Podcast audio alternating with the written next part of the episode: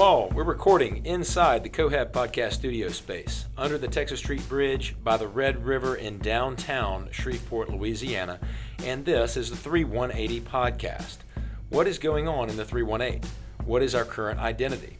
Shreveporters can make this place into the city we want it to be. It's time for Shreveport to make a 180. Every Thursday, we are having conversations about doing just that. We're talking to people who are making the difference in our city. I'm Josh Clayton. I'm Thomas Young. Welcome to the 3180 Podcast. So when you hit the large green button, that means it's recording. Yeah, when it's red, we're I, recording. I told Thomas that I would like to learn how to do the sound, so he bought a soundboard that was uh, as easy to use as for like a fourth grader. And he sent me a text. With, he sent me a picture with of that, and he said, "Which button would you hit if we wanted to record?" I said, "Probably the large green one." He said, "Good, you can do this."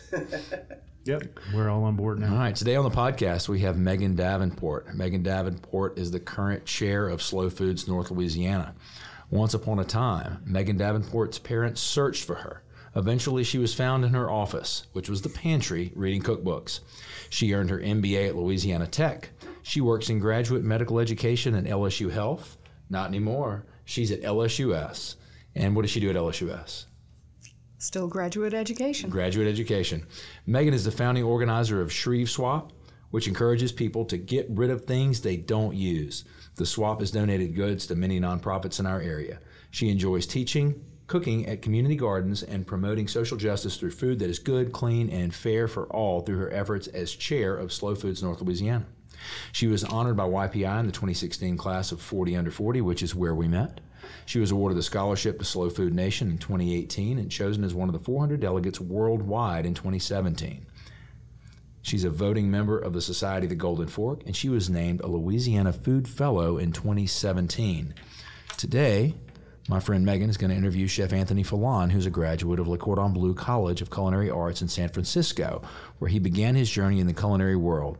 His experience cooking in some of the Bay Area's best restaurants, as well as his childhood memories of working in his grandfather's garden, instilled in him a deep respect for farm fresh ingredients. His love for Louisiana and his family brought him back home in 2010, where he joined the team of Wine Country Bistro and quickly moved up to executive chef. After years with Wine Country, Anthony's drive for something of his own and his passion for farm to table led to his first business endeavor, Fat Calf Boucherie, a stationary food trailer at Red River Brewing Company, serving gastropub style fare utilizing locally raised meats. His popular food trailer concept evolved quickly from a 10 item menu parked outside the building to a move of the 40 foot trailer inside the brewery and an expansion to a full menu of shareable and small plates, burgers, and sandwiches. That stepping stone has enabled Anthony to finally fulfill his dream to have his own brick and mortar. In August of 2019, Fat Calf Boucherie closed its stores at Red River and relocated to 3030 Creswell Avenue in the Highland community of Shreveport. The new and evolved concept, Fat Calf Brasserie, fulfills his dream of having a small neighborhood rotisserie based restaurant. At Fat Calf Brasserie, you can expect some of the same farm fresh and slow food concepts that Chef Anthony Falon has been long known for in Northwest Louisiana. In addition to their restaurant, Anthony and his wife Amanda have a side project, Second Act Supper Club, where they host underground dinners in various historic locations around downtown Shreveport. The Supper Club has developed quite a following, typically selling out the 70 to 80 available seats within 24 hours. These dinners are fantastic, and they are where Anthony really gets to let his creative juices flow, often pushing diners to try things out of their comfort zone, like bison tongue. so, welcome Megan Davenport, Thank you. and welcome Anthony Falon to the 3180 podcast. Good to be here. Great to have you both. Um, Megan, tell us a little bit about yourself. I'm a busy person. I am very judgy.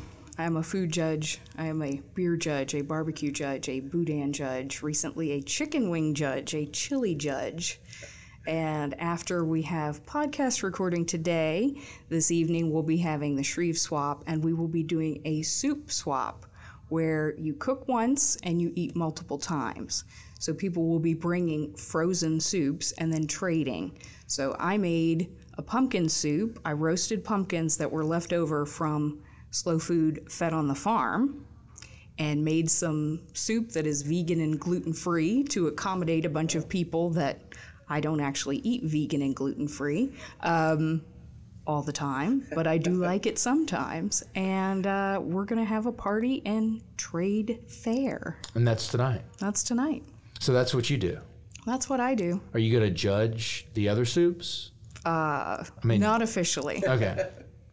Well, uh, Anthony, um, tell us about yourself.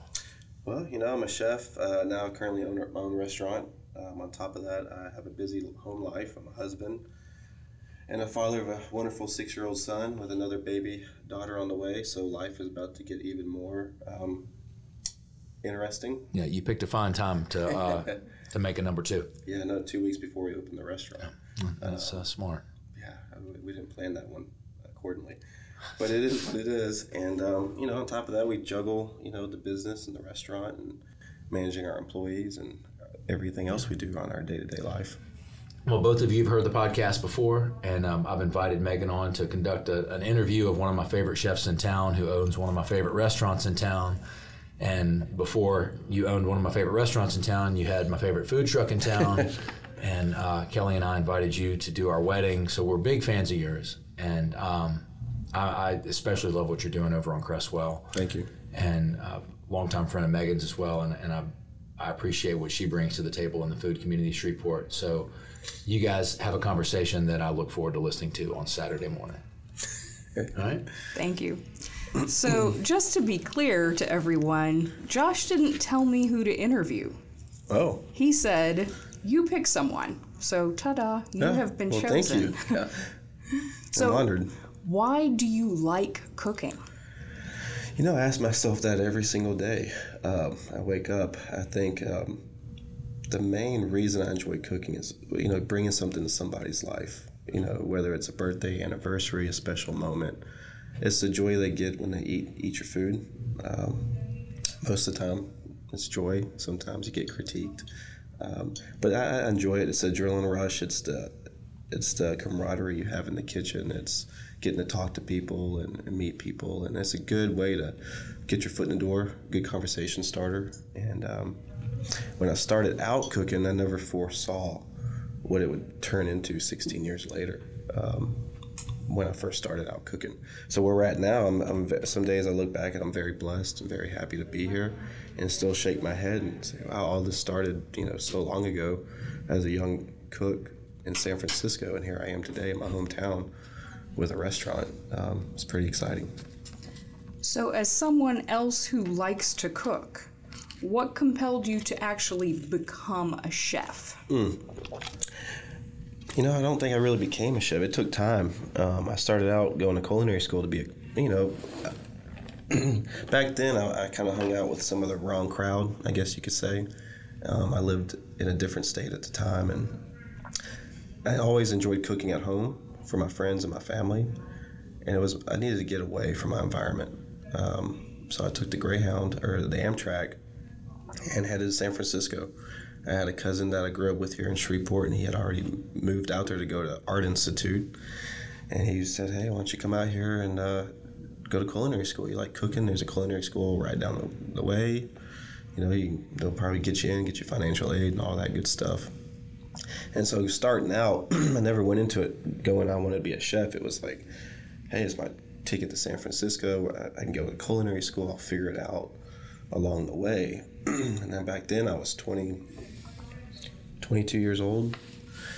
And uh, I liked it. You know, the, the school, I'd go to school from 7 to noon and I'd go, I'd take the subway to whatever restaurant I was working at at the time. And I'd work from 1 in the afternoon till 1 in the morning, get up and do it all over again.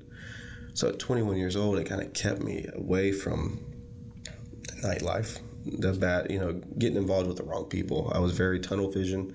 Uh, I worked hard. I cooked. I, I pushed myself, and I pushed myself. Never with the intentions become a chef. I just enjoyed cooking, and over the years, it's kind of evolved into a passion that I really truly enjoy. So why not turn into a career? What do you wish you had known when you started out? Oh, the you know how the ups and downs of the restaurant business. I think you know you go into cooking, and you still see it now. Is you think it's going to be Food Network, you think it's going to be bells and whistles and a lot of glamour, you know, even in culinary school, they tell you, oh, you can be on the Food Network. You're gonna do this, and you'll have your own cooking show. It's not until you get in the trenches and you realize, oh shit, this is not what they told me it was going to be like in school. It's even when you go to culinary school, you come out when you're in the big cities, no one cares that you went to culinary school. You're just you're one of the hundreds of thousands of kids going through culinary school. So you start as a dishwasher. You start at picking herbs and doing all the stuff that the other seasoned cooks don't want to do and don't have time to do. So you got to start somewhere. So when you come out of culinary school, you're like, all right, I'm gonna I'm gonna start. I'm gonna be I'm gonna be a chef at some restaurant, and you you learn real quick that you're at the bottom of the totem pole, and you've got to earn your stripes. And it's a long a long road. I mean, it's you got to put a lot of dedication. You got to be resilient, and you got to every day try even harder than the day before. And then over time, it progresses and gets better. Um, but starting out, I thought it was going to be this quick jump we were gonna, you know, I was gonna be on TV, and it was gonna be, I was gonna run this high-end restaurant in San Francisco, and that lasted a total of probably two days in a real kitchen, and I learned to keep my head down and just work hard. it's interesting that you actually mention at school there was a notion that hey, you could be on Food yeah. Network, but I saw this morning an Instagram ad for Food Network that was basically a series of this is the host, chef, personality who's on. And most of those people have been on that network for maybe 20 years. Yeah. And that's just shocking to me, especially because food goes through fashion phases, right. so to speak. Trends and different things yeah. and dietary needs. People think fashion is about trends, food is very about trends. Yeah. And there are a lot of chefs who don't actually have a restaurant, and we know some of them here. Um, what advice would you have for other chefs who want to start a restaurant? Take your time. Um, even, you know, I've been doing this for a long time, and even, you know, you can prepare yourself as much as possible, but it's, it's different being a chef in a restaurant where you're not responsible for the success of that restaurant. You're responsible for, you know, what you can control food costs, labor costs, creating the menu, um, mentoring your staff. But once you own your own restaurant, everything you do in your day to day as the restaurant chef, you still have to do as a restaurateur, as a business owner. So on top of running the kitchen, cooking with next to your crew, mentoring them, you got to do the books, you got to do accounting, you got to make sure taxes are paid, rent's paid, utilities are paid. You know the whole list. Your your hat now is turned into multiple hats, and it's not just about the cooking anymore. And I laugh at that because I was that same way. I, you know, a lot of people have told me that same thing. No matter how good you cook, it doesn't matter until you can manage the whole, the whole, um, the whole business. And never, never understood that. I, I cook really good. I'm here every day. You know, I train my guys.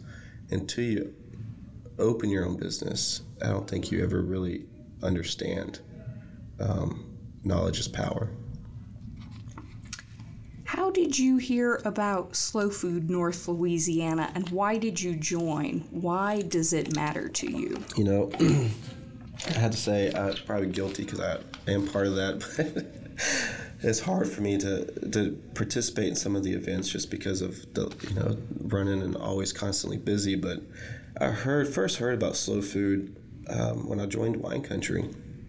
Uh, Jason Brady was a very big proponent of it and very big. And that's kind of something that pushed me, kind of guided me, pulled me towards wine country when I first moved back from San Francisco.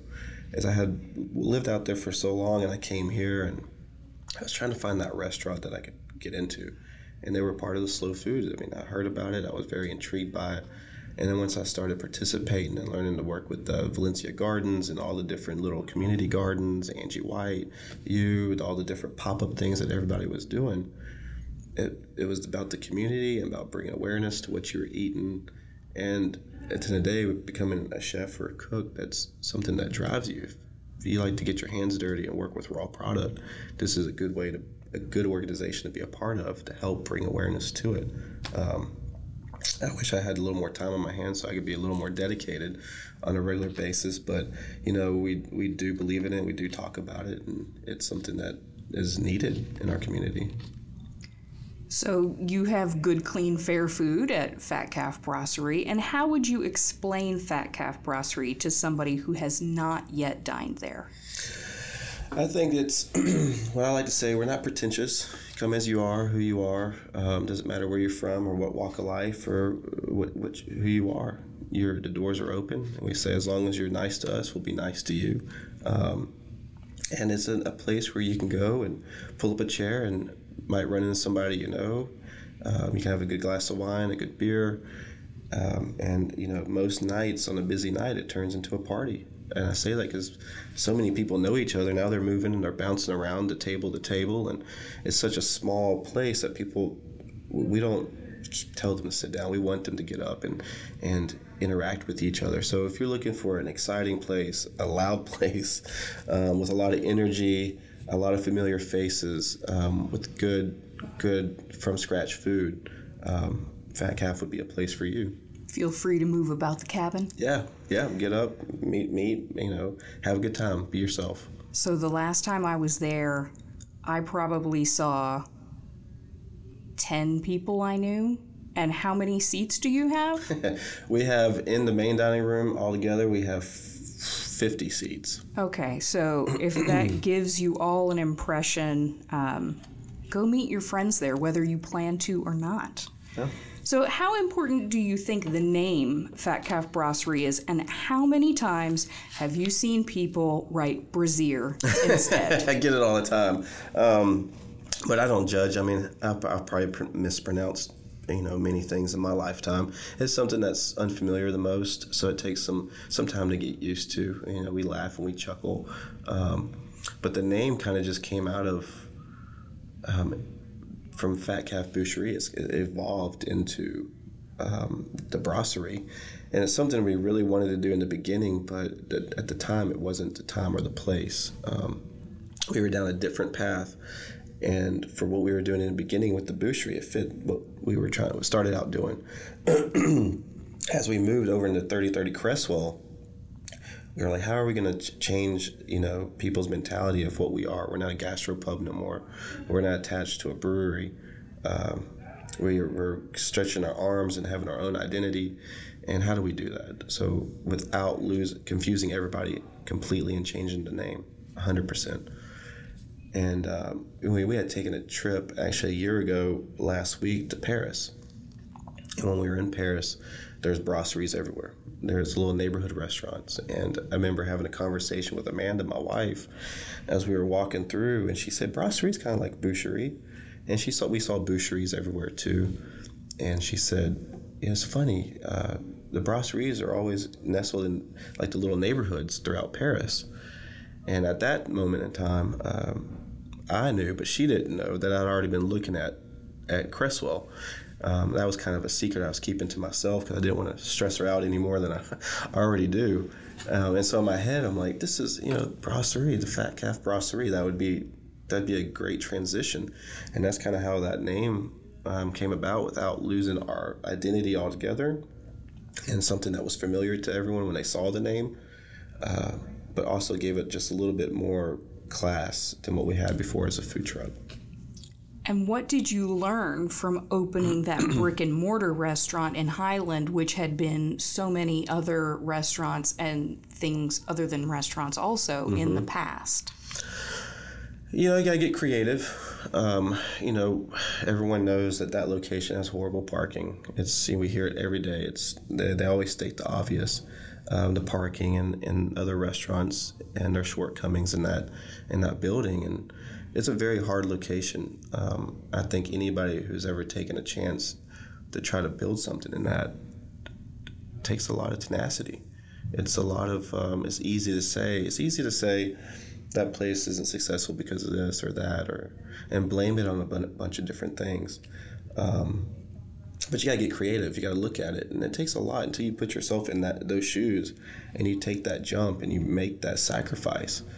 It's easy to say this is a reason it didn't work or this is a reason, but so when we took over that, we had pulled up all the reviews from every restaurant that had been there previously, from Columbia to all the other entities, and we looked at the good and the bad. We looked at what people come, were upset about prior what they were most excited about, and from there, that kind of gave us a platform of, okay, well, we can correct. We know we need to correct these few things before we open.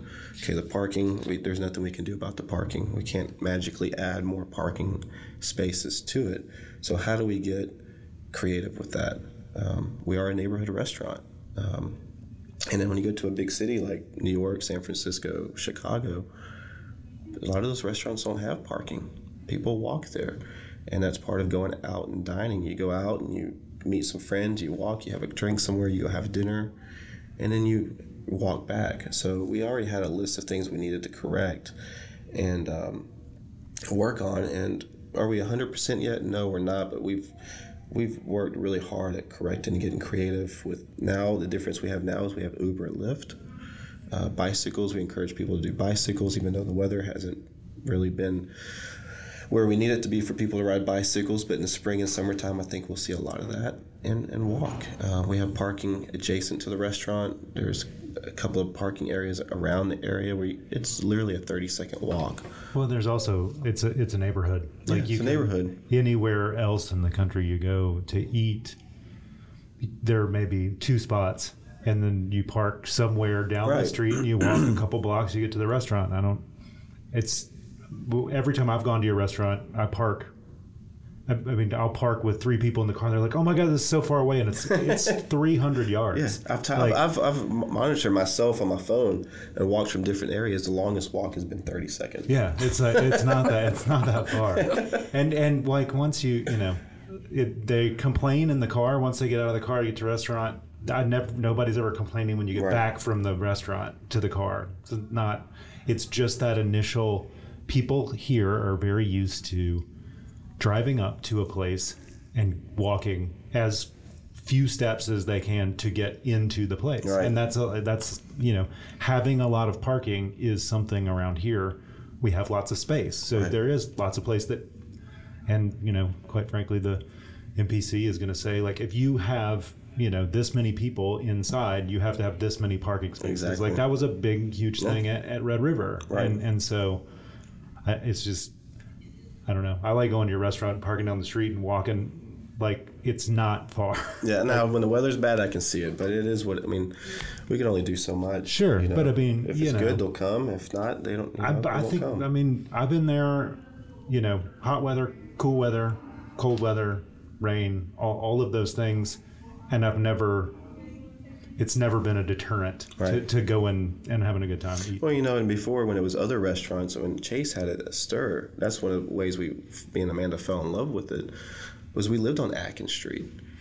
It wasn't but a five minute walk. So, you know, before we had kids and we weren't married yet, we'd go out a lot and we could walk from our house on Atkins Street. Walk, go have drinks, go have food, and we have a, a nice stroll back. And that was date night. There was something nice about that. And when we started out, we were like, this is, remember those days when we used to walk here? That's what we want to create. And I think we've done a pretty good job with creating that. Yeah, definitely. What do you wish that you knew before you started the business? Everything. Every, I mean, I don't think anybody can fully prepare you for opening a restaurant. I think that um, a lot of people think they can do it. A lot of people, you know, ha- there, we get so many suggestions and so many critiques, and you should do this, you should do that. Um, but I don't think anything really fully prepares you for any business, let alone the restaurant business. It's very uh, finicky, um, a beast. You know, business- Opinion Yeah, oriented. very opinion oriented, very Yelp and very very review overrated. Um, and everyone has their opinions on how what you should do. And you know, uh, some days you gotta, you gotta stand by your vision and what you started out to do. Because if you start taking everybody's uh, suggestions of what you should be, you lose your vision, your identity of what you started out to be. In the restaurant business, I think it's kind of a you learn every day. I mean, there's never a day in the restaurant where it's perfect. That everything goes 100% the way you want. Things break, stuff happens, uh, shipments are late, things don't show up, staff calls out, uh, people don't show up. Uh, it rains, power goes out, you got to shut the restaurant down. I mean, you learn to be patient, you learn to be resilient, and you learn to laugh at most moments. And because the shift will always end, you know, tomorrow's a new day. Uh, nothing fully prepares you for the restaurant business. I don't think. At least I've never seen it.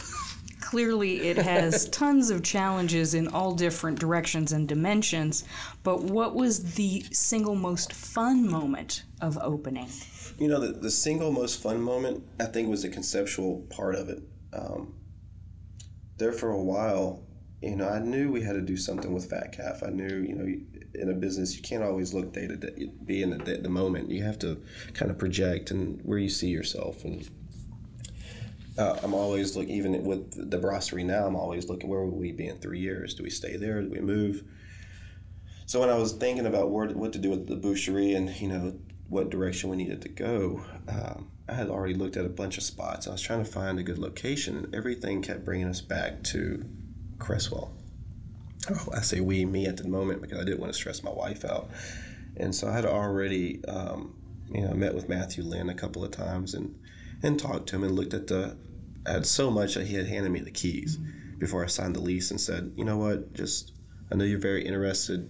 I know you're very methodical and you're thinking about every angle. I, I appreciate that you're not just jumping into this.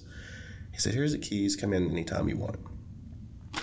And so there for the first probably four weeks before I told my wife what I was up to, I'd go to work, I'd get off at the boucherie, come home, help her put Jackson to bed, get him ready, and I'll make up some excuse. Hey, I have to.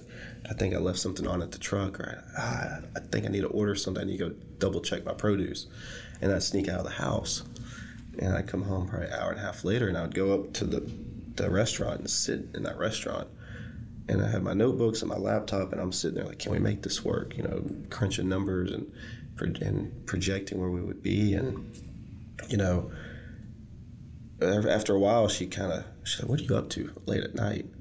And so that was what I, I, laid out the plan. I said, "This is what we're gonna do, and this is where I see us going with it." Um, and she thought I was crazy. She said, "No, absolutely not. We're not doing that." And um, I'm I'm hard headed and very. Uh, headstrong. So I went ahead and moved forward with it anyway. And now she's very, she sees where we're at. And she's very, she's a huge, I mean, she's 50 50 partner. She's very hands on. She's also like the fate, like when you come in, she's, if I've been there four times, three of those, mm-hmm. the first person I see is her. Yep. And she's, I mean, she's like the front of the house, you know, like you can see you back in the window. Yeah. But like when you walk in, she's the interface. She t- if something's wrong, she mm-hmm. fixes it.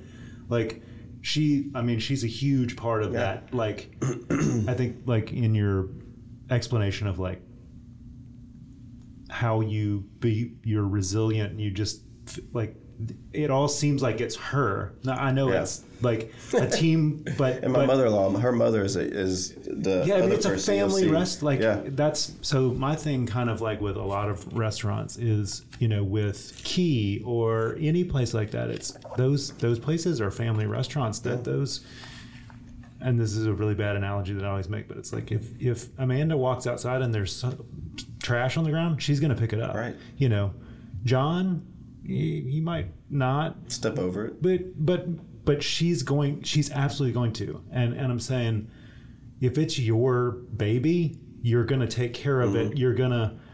Oh man, this door sticks. I don't know why it is. I'm gonna think about it as opposed to man at work that door sticks. I hate that door. Right. Like it's there's just well, something my, about my five year old gets the concept. You know, we yeah we're supposed to have a, a rule in effect on the patio, no smoking. Yeah. And you know, I do I, well, I'm not smoking anymore right now, but I do smoke. And I've made a, a rule no smoking on the patio on the terrace at the restaurant. Only because I hate picking up cigarette butts.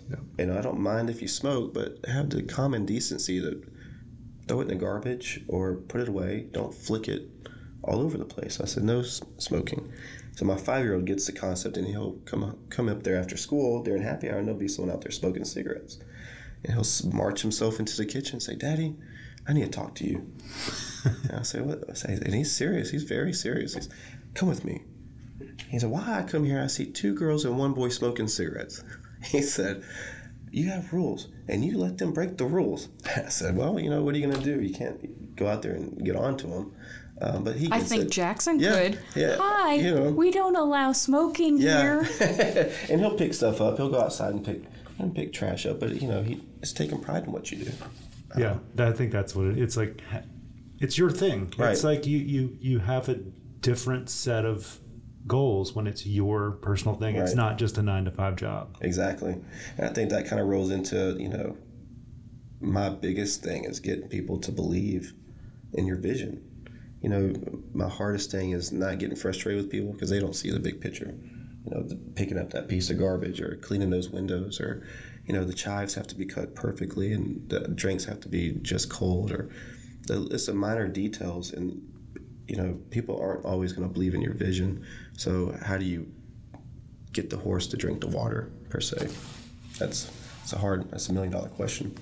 I don't know how you and Amanda do it. How do you manage working with your spouse and your spouse has a full time job elsewhere? I know, and a full time mother, um, and five and a half months pregnant. I think I'm not necessarily one that has to manage working with her. I think she manages working with me because I'm hard to deal with at times. She keeps me balanced. You know, I know my my place. I stay in the kitchen um, with my guys and and train them, but she is.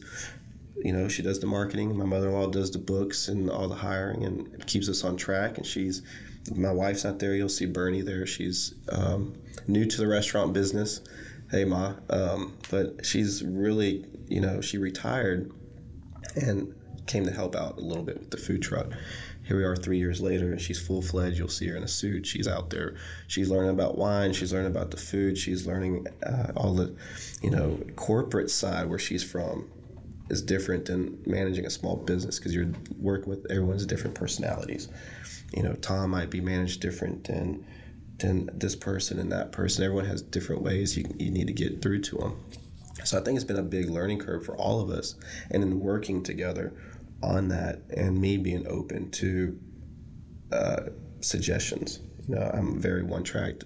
I need it to be done this way. This is my vision, and then you got they come in and say, no, you need to try it this way, or you know, she'll sit down with me with the books and we go over P and Ls, and she's like, this is where we're at. This is what we need to do. You need to cut this in order to get here. And so that's good to have. You know, it's a fa- some days it's you know you sit in the office and you know you're surprised we're even still a family some days because we it gets pretty intense. Um, but it's the mutual respect we have for each other that you know we walk away from it and say, you know what, you're right. We gotta we gotta fix this. What would be the most surprising thing that you've discovered about being a chef and restaurateur? The uncertainty of it. Um, like we were talking about in the beginning, it's not always just about the food. Um, getting to hide behind the stove. It's just being able to do everything. Um, whether you're the coach, you're the counselor, you're the maintenance man, you're the cook, you're a dishwasher, you're prep, you're uh, everything. Um, it's, it's a lot, lot to juggle in a day. And being, being the owner and the chef who's there cooking every day, who's working not on the business per se, but working in the business, and it's kind of backwards because you should be working on the business versus in the business. Um, and so that that also has it's different managing people when you're there with them on a day-to-day basis than when you're outside view and you get to come in and say this is how this is how the company needs it this and that. And you don't know the employee per se you don't know what they're going through you, but yet when you're there cooking with them you're with them every day you you know what they're going through. Um, so there's a kinship there. So that that, that sometimes has, makes the boundaries hard um, but I think that's what sets us apart because we are mom and pop. We understand that people go through things. Um, and so, you know, we, we work through it together. It's clear that you love your career, but you may not have loved every job you've had. Nobody has had a string of fantastic jobs. So, what's the worst job you've ever had? You know, I think that when I first, when I was 16, I worked at Quiznos on Airline Drive, and I was a, a dishwasher there after school. I wouldn't necessarily say I had a, a bad job or a worse job. I think they all kind of play into who you become later on down the road, whether it's appreciation for the dishwasher, because you know how hard that is. Um, you know what it's like to live off that, that kind of money or whether you're I did skirting with my family for a long time on mobile home parks and working in that heat and underpinning mobile homes um, roofing. I think that was pretty horrible job. I did some roofing for a quick summer one time when I was 16, and that was hard work. So when you when you go through your day, you look. I'm very blessed. I'm inside. I do what I love.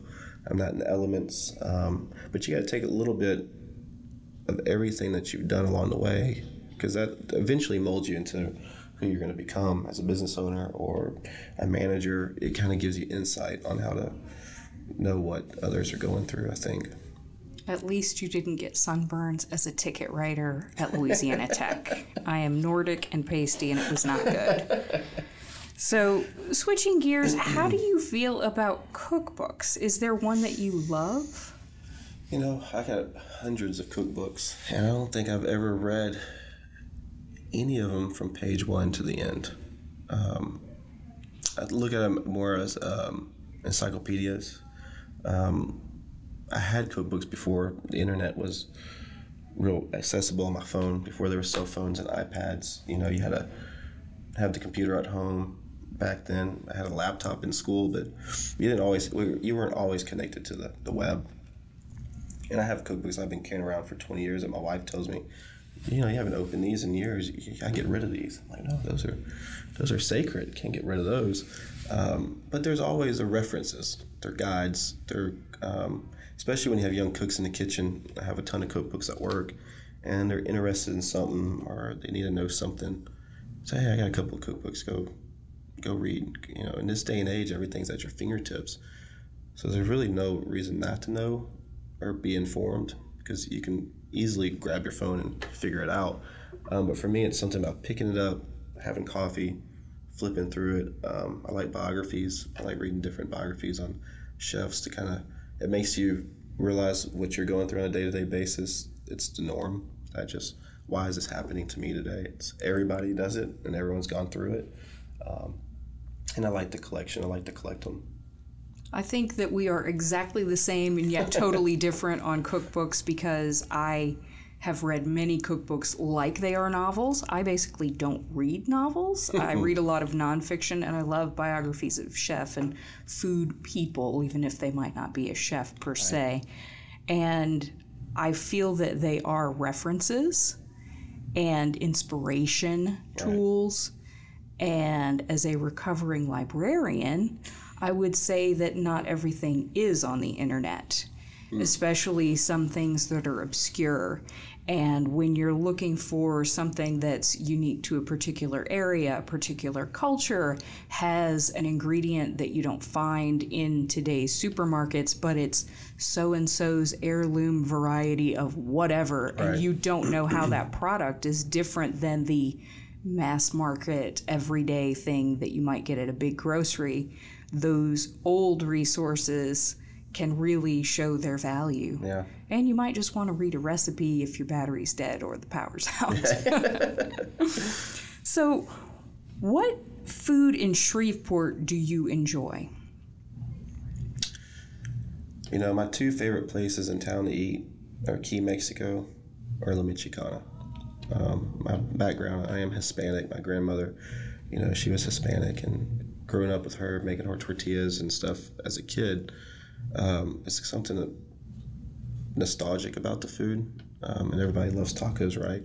Um, and when you're cooking all day, you know, you don't always want something. Everyone thinks chefs eat fancy food all day. We we eat prime rib, we eat foie gras, we eat caviar, we eat the best of the best half the time and standing over a trash can or sitting outside on the steps, scarfing food before service starts. And when you're at home, you, you cook, but it's not these glamorous meals that people portray that they think the chefs are at home cooking. My wife does probably 75% of the cooking at home. Um, and when I'm off on Sundays or Mondays, I do the cooking. Um, but those are the two places I go Key Mexico or La Michoacana.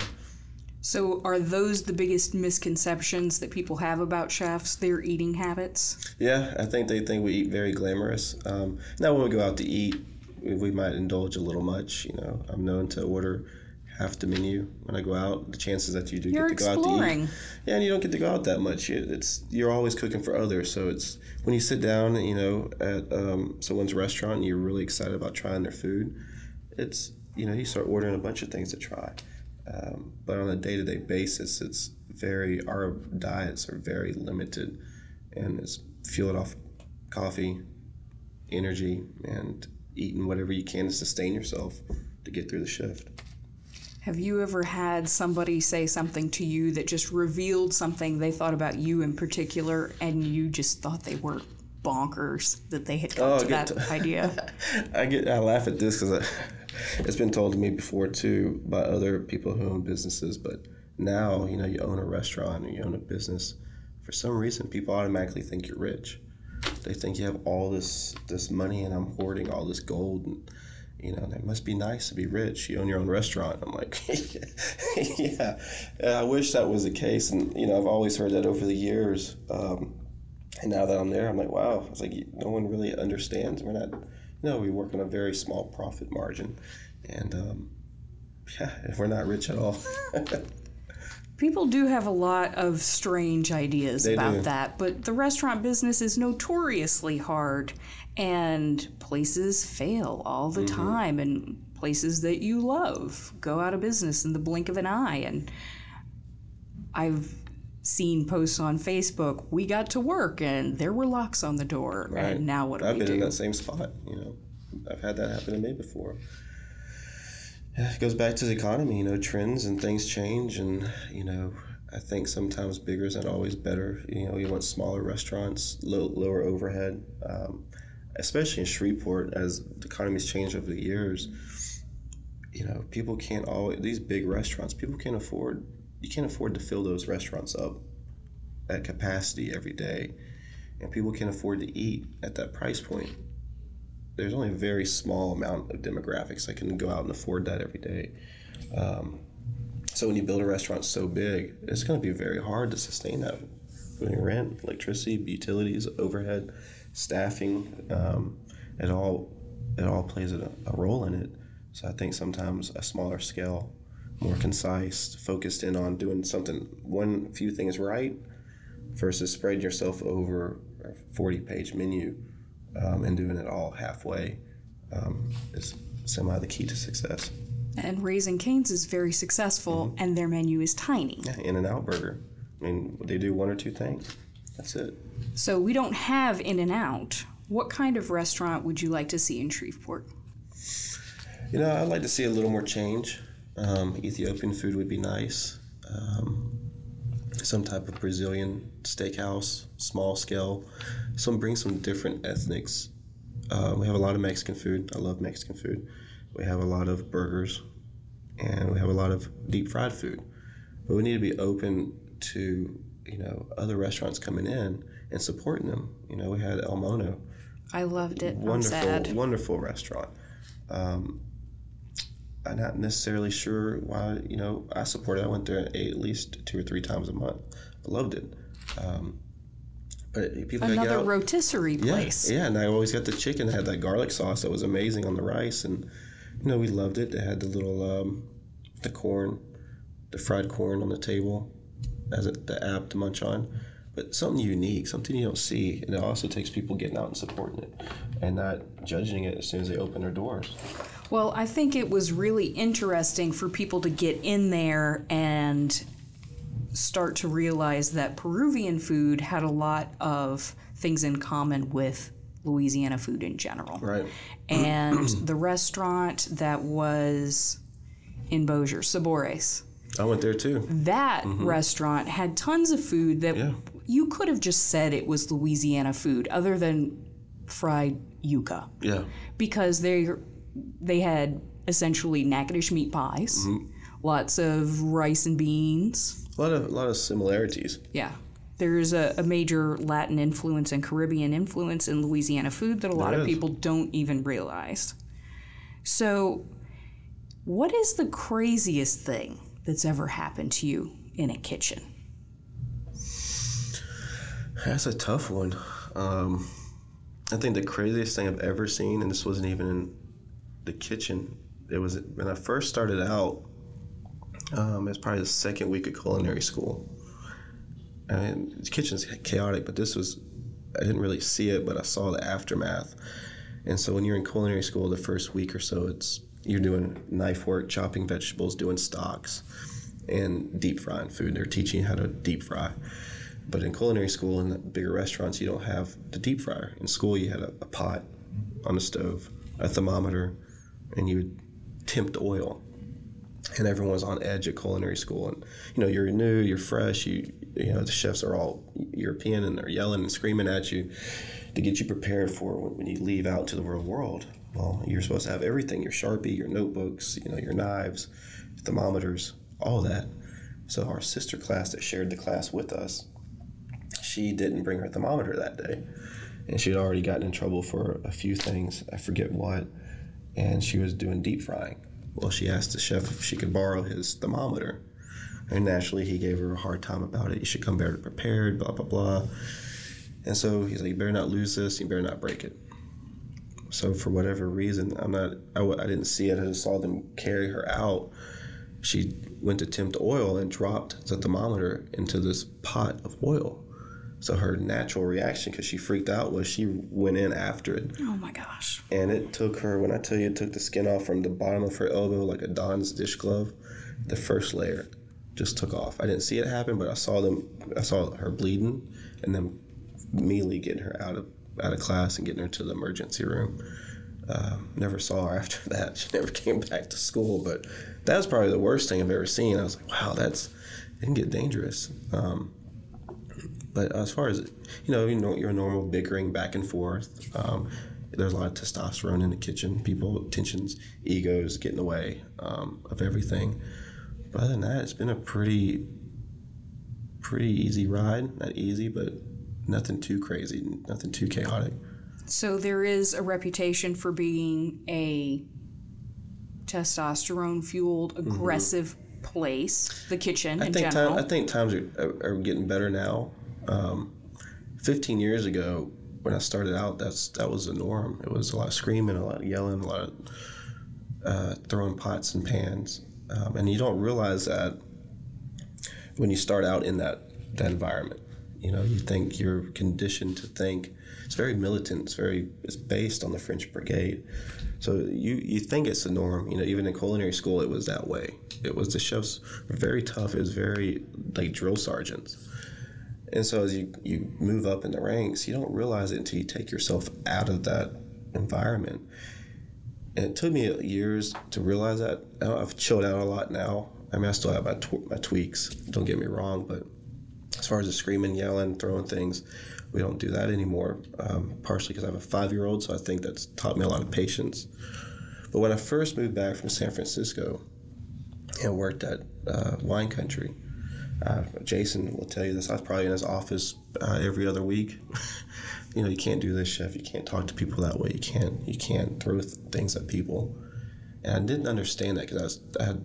I'm like, well, how else do you get you know get through to people? Like, how do you get them to do? I mean, that's what I was. I'd get hit with ladles, and it was yes, chef, no chef. And I didn't realize it until I left here after working for um, Wine Country and Brady for about four years. I went back to San Diego, and the restaurant restaurateur I worked for out there was a great guy, but he was still that old mentality. And so I went when I stepped away and I went back to that environment. I was like, wow, this is this is insane that this guy is doing this. Like now I understand. So it opened up a whole new um, understanding of the old ways weren't working, and so you got to kind of change your mentality. Um, I'm still stern. I still, you know, if I have to drop the hammer, I drop the hammer. But there's more of a, a mentorship, and you got to learn to communicate a little bit better these these days. But it is very testosterone driven. It's very um, a lot of egos, a lot of people trying to prove each other to the other guy, and they're always trying to impress the chef instead of, you know, I always tell my guys it's not about what you can do. Look what I did. Look what I did. You're better off if you say, look what we we accomplished because then you're standing as a unit, you're a crew. Um, if I happen to get a day off and I step away and they have a really good service, you'll never hear my guys say, I rocked that, I rocked it. They'll say, we, we did really good, chef. Or if they went down and they didn't do a good job, they'll say, chef, we, we messed up. We, we got behind on some tickets, we had to send back. We did the best we could. But it's always we, it's not I. and that takes that took a lot of years on my part to to change my mentality to get there. I imagine you've also seen some issues over time with substance abuse in the hospitality industry. Oh yeah, um, you know I've been on both sides of the fence. You know, in San Francisco, it was.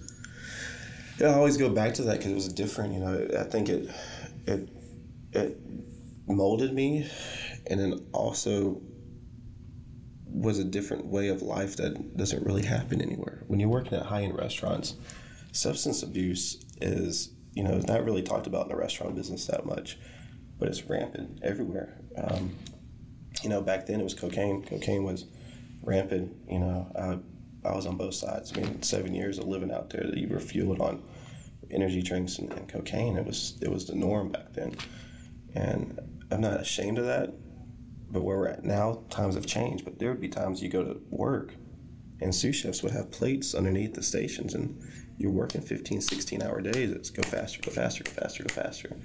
Um, and then you, you're getting off of that adrenaline rush and you're getting out at midnight and now you're you're hopped up on energy. Now you go to the bar and you're you're you're drinking, you're drinking to go to bed and you get up and do it all over again.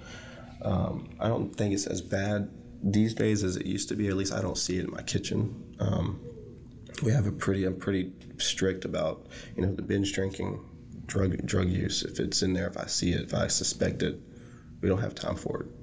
Um, it brings you down. Bad habits bring you down. Does it exist? It exists everywhere. Um, whether it's the front of the house, back of the house, management. Um, drinking is a bigger thing now. A lot of heavy drinking.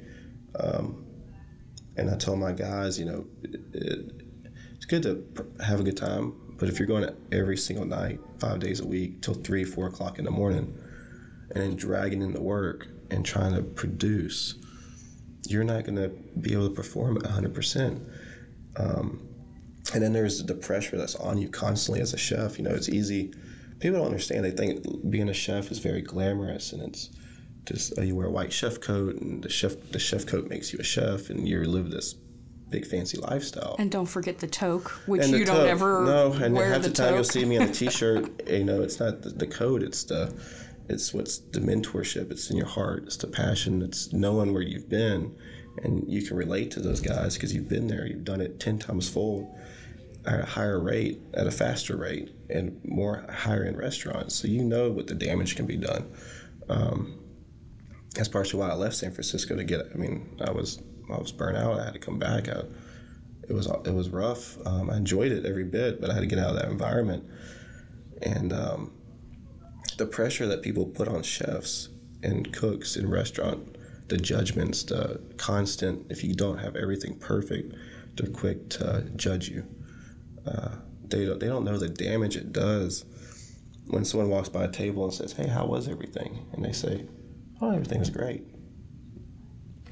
Five seconds later, they go on Yelp and they get home and they blast your restaurant. They, they tear everything apart. You know, what that does is you've worked so hard and so long that maybe you didn't get the steak right. Maybe something wasn't seasoned perfectly. We can fix it. You know, that's what we do. We're hospitality. Um, give us a chance first. If you don't give us a chance, we can't fix it, but then you damage that. And then it hurts everybody everyone in that restaurant feels like they've let people down or they're not good enough or what are they, are they doing something wrong? And the restaurant business is very hard. Um, so I, I, say hats off to anyone that can do it better, more consistent than anybody who's currently in that situation because it's hard. Um, it's a lot of pressure. A lot of young cooks. A lot of everyone's on on edge constantly. So, you know, suicide rate in the restaurant business is pretty high for a lot of these high end chefs that you think are they're Michelin and they're up there and they're older. I mean, you see it every day. Someone's Anthony Anthony Bourdain. I mean, people who you think have the best life, they don't know what. The, it's the stress. It's the constant pressure you put on yourself to be the best, um, and it's just that little bit of something that someone can, a bad Yelp review, a bad Google review, um, that tears you apart and then there's a downward spiral. You know, then you start drinking, you start trying to cope. Um, I don't think people talk about it because they don't want to talk about it. They they rather not think it exists, but it exists. I mean, it's it's everywhere.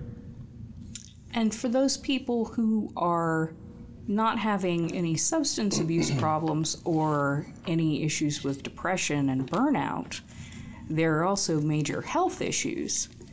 Yep. And we've recently lost George Beard due to stroke. And what would you say about those issues? And, you know, it happens to all of us. Um, you know, that was unfortunate, talented chef. And that shows you an example the dedication, the drive, the sacrifice. Um, that was a chef. That was a, a chef, a true chef that sacrificed everything to work every day. Do we know better? Yeah, we know better. Um, it, it, takes a lot. It goes back to the eating habits, getting sleep, taking care of yourself. Even now, you know, my wife has me, my doctor and my wife had me on a diet because um, my cholesterol. After that happened, I have another good friend of mine who's also a chef who had a stroke last week, um, and he's currently still in ICU. Um, and it makes you realize, and these guys are ten years older than I am but I've lived we've lived a hard life. We've, we we lived that rock star lifestyle of being a chef. You work hard, you party hard. Eventually, it takes a toll on you, and so it's it takes a toll if you're if you don't take care of yourself. So you got to eat right. You got to get your sleep. You got to get some exercise, um, and you know you come first. You know the restaurant should come second. Your customer third. Your employees should come first. You come first. Take care of yourself, then you can take care of others. Um, yeah, it happens every day, and it's unfortunate because it shouldn't happen. So, what is it that you don't think you are very good at? Probably delegating, um, letting letting go of my control. Everyone tell you I have control issues. I need things this way, that way. Um, so much that I'm learning to step back a little bit you know, I can't control everything. I got to, you know, and let the staff kind of run with it. Um, sometimes that can be good. Sometimes that can be a whirlwind when you have 18 different employees trying to tell you 18 different things of what you should do. Um, so it can kind of be Pandora's box a little bit. But for the most part, instilling them, giving them that ownership, giving them a little bit of entitlement, um, letting them make specials, letting them have a say, it, it, it it gives them something where they feel good about themselves. You build confidence in them. Um, and my, my biggest thing is the delegation. I can write prep lists, I can do all that, but I'm the one that wants to come in and say, I'm to do this, I'm to do that, and, and control as much as I possibly can control. Um, because now I do own the business and we do have the restaurant. And at the end of the day, I'm responsible for all those guys and, and my family and their families. And so you, want things right. So letting letting go and learning to take a day off. Um, my wife will tell you even on Sundays and Mondays I'm still at the restaurant, I'm still in the office. I'm I'm trying to turn it off. Um, so when I'm at home, I'm, I'm, I'm present. I'm with them.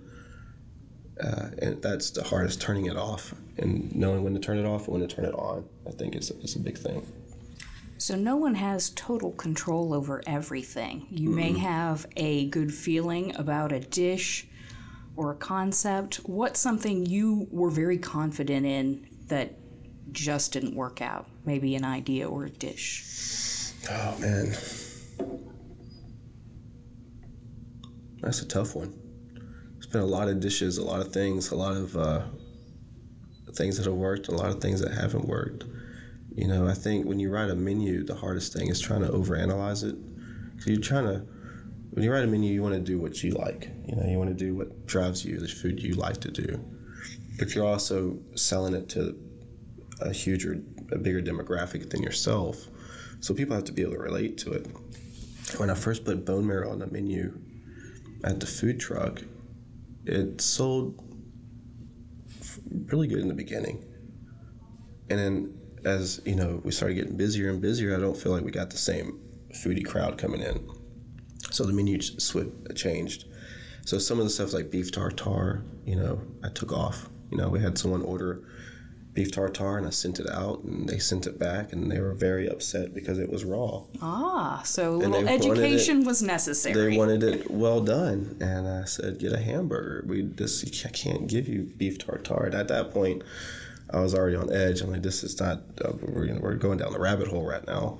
And I had tuna crudo on the menu, which is raw, nice ahi tuna. We butchered it every day, served over crushed avocado, and that would get sent back because it was raw, and people wanted it cooked. And it's like you know, People, crudo means raw. yeah, and it's, it's education. You know, it's demographics. It's it's being you know being familiar with certain things. Sometimes people don't eat that way, um, and they have to be open to it. So we had a lot of ups and downs with some of the food. And over the years, I've done things that maybe have been too wild, or some people have appreciated it. Sometimes people are like, "That's you know, sweetbreads," or another thing. People don't like organ meat, beef heart. Um, and I've done that at underground dinners. So underground dinners with Second Act Supper Club is a way for us to do weird things like that: beef heart, uh, fresh uni, different things that you don't see every day, and it takes away all your the build up before you get there because you don't know what you're eating. So you don't really have a decision at that moment in time when that dish hits there if you're going to eat it or not.